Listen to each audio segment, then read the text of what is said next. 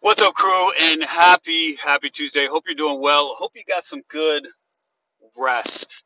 Sleep is something recently that I've been really putting the time into and doing everything I can to optimize so that I can increase my level of energy and output. And today, it is working. And as a result of that, I, I wanted to drop in here, give you a resource plug, an observation, and then a really tactical recommendation to where you can possess the same thing. So, resource plug. If you have not watched Undercover Billionaire on Discovery Plus, I would highly recommend it. If you're a business person, if you're an entrepreneur, if you're someone who uh, prioritizes leadership and influence, if you're somebody who wants to watch TV and a film where you can learn a lot, this is something that I would highly recommend. I watch this with my kids, all episodes. Yesterday we finished it up. And if I were to boil down the entire show into one lesson, there are so many.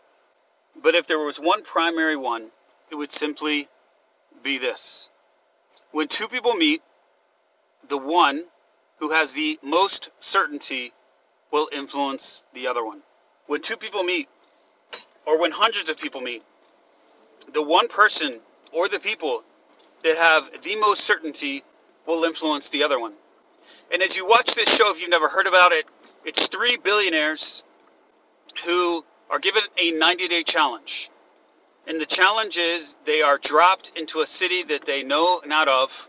They're given $100, a rinky dink car, and a phone with no contacts and they have to within that time frame build a million dollar business. And so it documents this journey this quest that they all are on. The highs the lows the cheers the victories. It's compelling.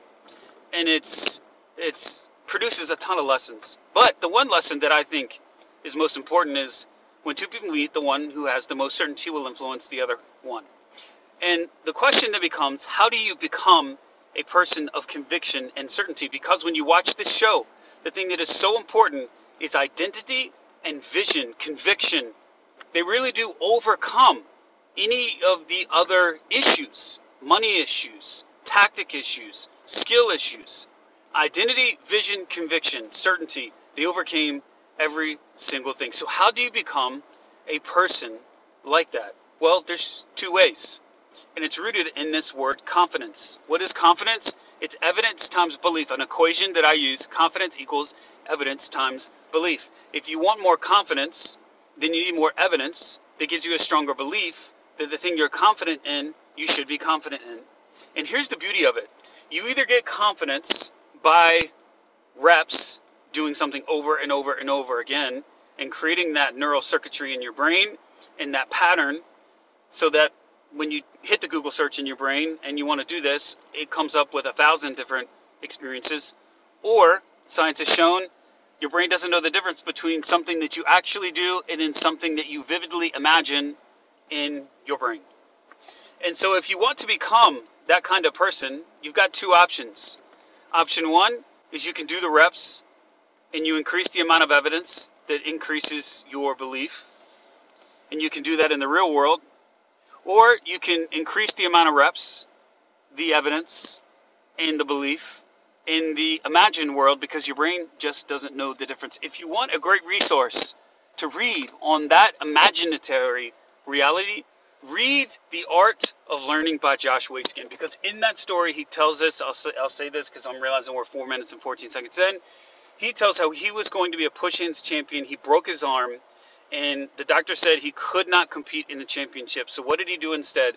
Every day for I believe it was 45 minutes, he imagined himself doing a workout that uh, dealt with the, the arm that was broken and in a cast. And when the cast came off, the doctor was bewildered because the arm that was in the cast was actually stronger than the one that wasn't. He had done zero physical strengthening on that arm, and yet because he did it in the brain, and the brain doesn't know the difference, you found that the arm that was broken was stronger than the one that wasn't. And you see this over and over again. It's in so many different scientific journals um, in neuroscience. And that is that your brain is either a record of the past or a map to the future. And you've got circuitry that's laid down from the past, but you can also lay down circuitry of the future. And when you do that, you can become that kind of person with clarity and conviction and certainty in ways that are in addition to you actually doing the reps. So, when two people meet, the one that has more certainty always overcomes the one who doesn't. And the way you become that person is either by doing the reps or by imagining the reps. I'll leave it to you which one you want to do. I'm out.